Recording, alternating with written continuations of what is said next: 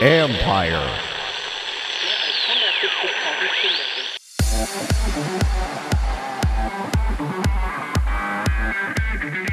Peer to peer wagering is here. We need to put the benefit of the platform and put it at the forefront or shove it down the user's throat. However you want to look at it. And that benefit of an exchange is, is best pricing. That's Jake Benzaquin, co-founder of Prophet Exchange, where a European model of sports gambling is taking shape in the United States. This is the Future Sport Podcast. I'm Bram Weinstein.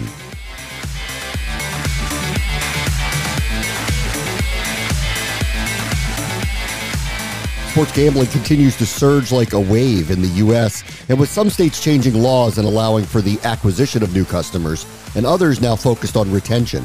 The next phase is options, and that's where Prophet Exchange hopes to take hold.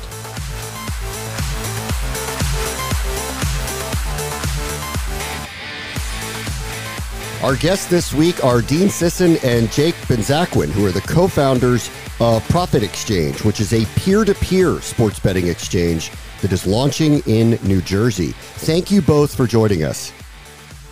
Yeah, thanks for having us. Yep. Um, Jake, we were talking before we started taping. You've been working on this idea for years. Um, give me the background of why you wanted to get into and what you see in the future of peer to peer sports betting. Yeah, um, so we've been working on this for about four going on five years at this point. Um, a lot of it originally was more so proving concept and ourselves, peer to peer technology we could build um, and we did that through getting licensed and regulated uh, in the United Kingdom. So we were over in London, uh, operating a peer-to-peer platform over there. Uh, we eventually ran into the brick wall that is Betfair um, over in the UK. Uh, and what ended up happening was we saw that there was an avenue for peer-to-peer here in the US by looking at the UK market and how it matured over time. And eventually uh, made the conscious decision to that we had proved out our concept in terms of our technology, in terms of ourselves, and uh, went after a market access agreement here in the U.S. So we're now partnered with Caesars um, Entertainment in New Jersey and Indiana, uh, where we are currently offering our peer-to-peer uh, betting exchange in New Jersey and soon to be Indiana to follow. Um, when you say you ran into the brick wall, what do you mean yeah. by that? Uh, Betfair um, was already a peer-to-peer betting exchange that existed in the UK, and they had a ton more liquidity and way better product offering than we had. Although we were a bit differentiated in our approach to peer-to-peer in the UK, we learned exactly how to do it from looking at how they did it. To be quite candid. Got it. Um, so it was uh, it was definitely a good learning experience being out there, but um, can't compete with someone that when they have that much liquidity and and, and have been around that long and dominating that long in, in what the the vertical was that we wanted to operate in. And, and, Dean, give me some of your background as well. How did you end up getting into this space? Jake and I were friends predating our our venture into this. I uh, in school I was studying econ. I went to investment banking right after I graduated, but Jake and I, we were always sports betting enthusiasts, self say. Um, really, we're just fascinated with the concept. We started to dig in more into um, maybe why it was a little archaic in the U.S. and we explored what it looked like in, in the UK and we were pretty fascinated. And, uh, one thing led to another. We said to ourselves, okay, it's going to be a lot easier to get up and running in the UK than it is here. And, um, and here we are. All right, so take me through um, what exactly happens on the exchange. I mean, I think most people understand it, but it can if someone asks you, okay, how does this work? How do you answer that question? Yeah, it's a uh, it's a two way street. So we're matching counterparty to counterparty, meaning someone can come in and request a price on a wager, and then someone else can go in and accept that price on a person's wager. Now, I want to make a key distinction that it's not one to one. So, like if I bet a hundred dollars and Jake bets a hundred dollars on equal and opposite sides, that's a match. But if he bets ninety dollars and and I bet a hundred dollars on equal and opposite sides, it's a ninety dollar match with ten dollars of my bet open um, to be matched by another counterparty. So it's somewhere where you can either get the best price someone is offering you or request your own is the best way we like to describe it. Yeah, there's there's no social gimmicks associated with it as well. A lot of platforms or peer-to-peer companies, um, you, you, just hear peer-to-peer, right? And you think, you know, I'm betting against a friend or another individual, which, you know, could be the case, but there's no social elements. All of our matchings anonymous. You don't actually know who you're betting against. It's very similar to how if you go on your um, Fidelity or E-Trade or whatever you're using and um, you're buying an options contract or an equity, and if there's someone on the other side of that trade, you just necessarily don't know who, whether it be another individual, institution, syndicate, whoever it is. So we very much mirror ourselves uh, after that approach. Um, however, we tried to keep all the financial aspects out of it that we could really focus on sports betting. And you think that anonymity matters here, that, that the user should not know who's doing what, who's tracking well, anything like that? Yeah, the the concept of social betting, I I think at least in its current form is it's not there yet. I, I think betting is especially the amounts you're betting and what you're betting on, is still somewhat of a private concept at the end of the day. Yeah. I don't think there's a real scalability factor to matching people um, who are friends or knowing who they're going against. Not to mention there's a lot of regulatory concerns of knowing who you're matching against. Um, so just for all those reasons, I mean, we really wanted to focus on building the most liquid, scalable platform. Uh, and the way to do that is through anonymous matching and shared liquidity pools rather than one uh, social features. And Dean, you guys are not providing any lines or props. You're allowing the users to do this on their own. Is that correct? That's right. Okay. So talk to me through the legality in the United States of, of doing that. That that is also completely legal to do in this country at the well in places where it's been legalized. That's okay at this point. Yeah, we are viewed as a or at least in, in the eyes of regulators, as a sports book in the sense that we have the same license as them. So we fit within the, the current regs, we fit within the current federal regs.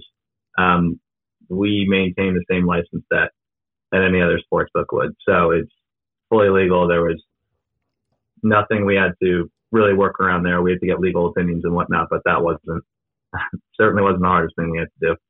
Okay. Yeah, and there's a there's a key distinction to be had as well, just in the legality front, because you have a lot of exchanges operating in gray markets or offshore or just not holding licenses. And yeah. We, yeah. we, we were the first one to launch here, first startup to launch here, first legal exchange to launch here. So you, you can see there's tons of great exchanges across Canada, South America, Asia, all of that. Um, but we were really the first ones to, to do it here in the U.S. All right, so take me through um, some of the technology that you talked about. What kind of platform have you built? And you said you've learned from watching what happened in Europe and how Betfair grew their model. Um, what were the lessons learned, and what are you applying here in the United States?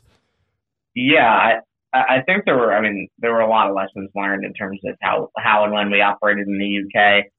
The first and foremost is that you, you need people to understand the product, which might sound silly, um, but it, it's basically a learnability versus benefit equation. Is if someone is willing and able to learn, um, what is the benefit that they're getting out of it, and is it worth my time to learn this to be able to get that benefit? So we need to put the benefit of the platform and put it at the forefront, or shove it down the user's throat. So however you want to look at it, and that benefit of an exchange is is best pricing.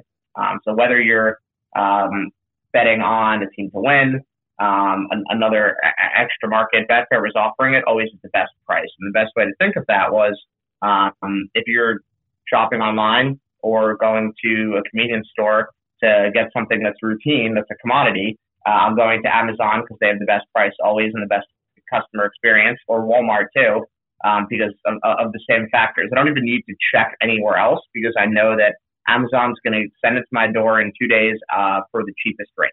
And that's essentially how we want users to think about the exchange once they get around to it. Being able to know that there's it's not even worth their time to go to a sports book or check that sports book's price because the exchange is always going to beat it. Um, and that we centered our technology around that approach, to be honest, um, wanting people to understand uh, that this was a platform that you could get the best price on, that this was a platform that was differentiated, So we built our product to do that. Um, but we also didn't want to make it too overwhelming, right? That's a huge lesson that we learned from the yeah. UK. That Betfair is extremely intimidating when you get there. Um, there's a lot of new features and things that aren't akin to a sports book um, that make it hard to overcome from a user interface perspective. And we really, really tried our best to make this as similar to a sports book as possible with the same benefits of an exchange. Um, so we're, jury's still out, right? We're, we're only a couple weeks old over here at this point. Yeah. Um, but we obviously are super biased, but think that our, our platform does have that right balance of simplicity, but also uh, you can still reap the benefits of what an exchange is supposed to offer you. The brick wall here is that major sportsbook operators, and I'm in traditional sports media, are spending and spending and spending in customer acquisition. So, how do you guys think through marketing and getting the awareness when you're up against the ad spends of DraftKings, FanDuel, MGM, Caesars, whoever else is trying to acquire customers? Yeah, we're not going to beat them at that, right?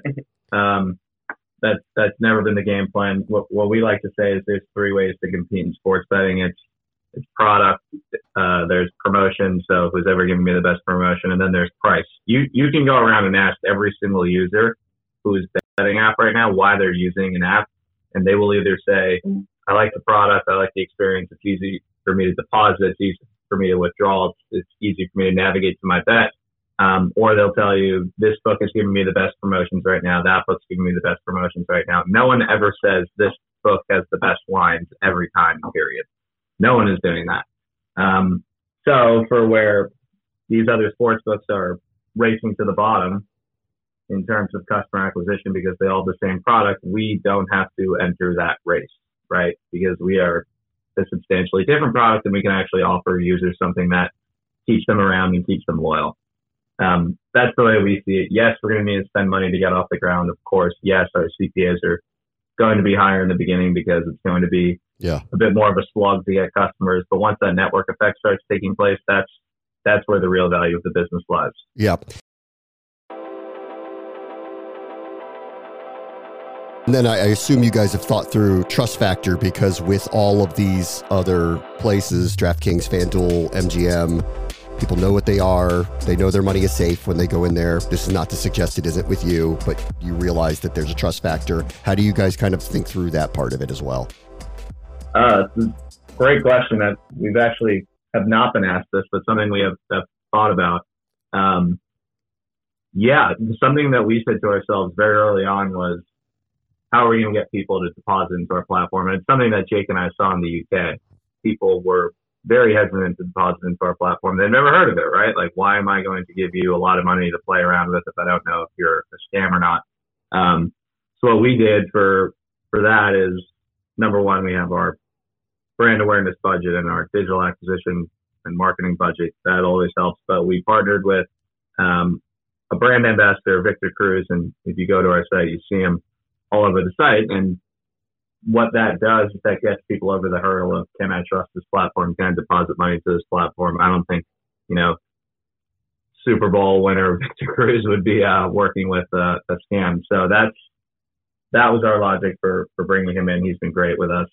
Um, and we've seen that people are depositing, trusting the platform, using it fairly frequently. Now you can't measure that, but um, I think our hypothesis is coming true. Okay, um, and then on the the other side of this, which is you're you're betting on here that when people who are at least nuanced sports bettors find you, they're going to realize that they have a superior product here because you're going to get the best price. Um, what would stop some of the other American bookmakers from just doing this and having peer to peer. Do you, do you think they will go in that direction? As someone who's been working in peer to peer world for four years at this point, the technology is extremely complex. Not to say that they couldn't build it themselves; it would just take them a long time.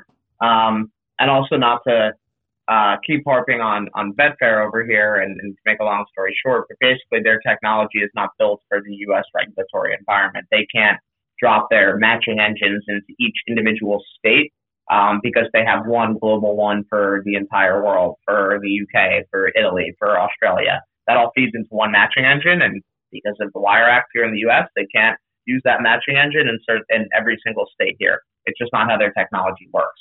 Um, so we we really tailored our matching engines and everything that we built to the U.S. regulatory environment with the exact mind of how do we build this um, from the ground up in terms of how did Betfair do that. We've got advisors from Betfair um, that you know built the platform, saw it grow, it scale, all of that. So we really lean on them heavy. And again, I don't want to harp on them too much, um, but that that is really how we are. I guess I, I guess thinking about it. Um, it's it, it's more of a buy versus build question, I guess. When you when you get a little further down the road, um, no one wants to go out, you know, potentially uh, put their head out on this concept, build the technology, and then it doesn't work, right? Yeah. Well, we were willing to, I guess. Um, so we'll, we'll see, but they also cut their own margins and cannibalize themselves a little bit. They've got a huge high margin product that uh, does very well for most of these companies. Uh, so why would they want to lower their margins? Is, is, is kind of the best way to think about it. And if we obviously do get the volume to uh, be making enough money in a high volume, low margin business, then it's more worth it at that point for them to look at us and have a conversation with us than it is for them to go out and build their own stack. Um, There's also uh, go ahead to, uh, to quickly add on to that. Um, I think Jake said it well in the beginning that Betfair is a brick wall, and if you want to try to compete with them in the UK, like like Smarkets did, like Betdaq did, like Matchbook did. You need to, you need to be really creative, and you're still not going to beat them or really come close. Um, and that's because they have a liquidity moat. So when people inevitably try to copy us, sure, they can come in and they can try to beat us. They're going to try to undercut our margins. They're going to try to rules of money away to customers. But they, at the end of the day, price and liquidity is king, and that's what we're trying to build here.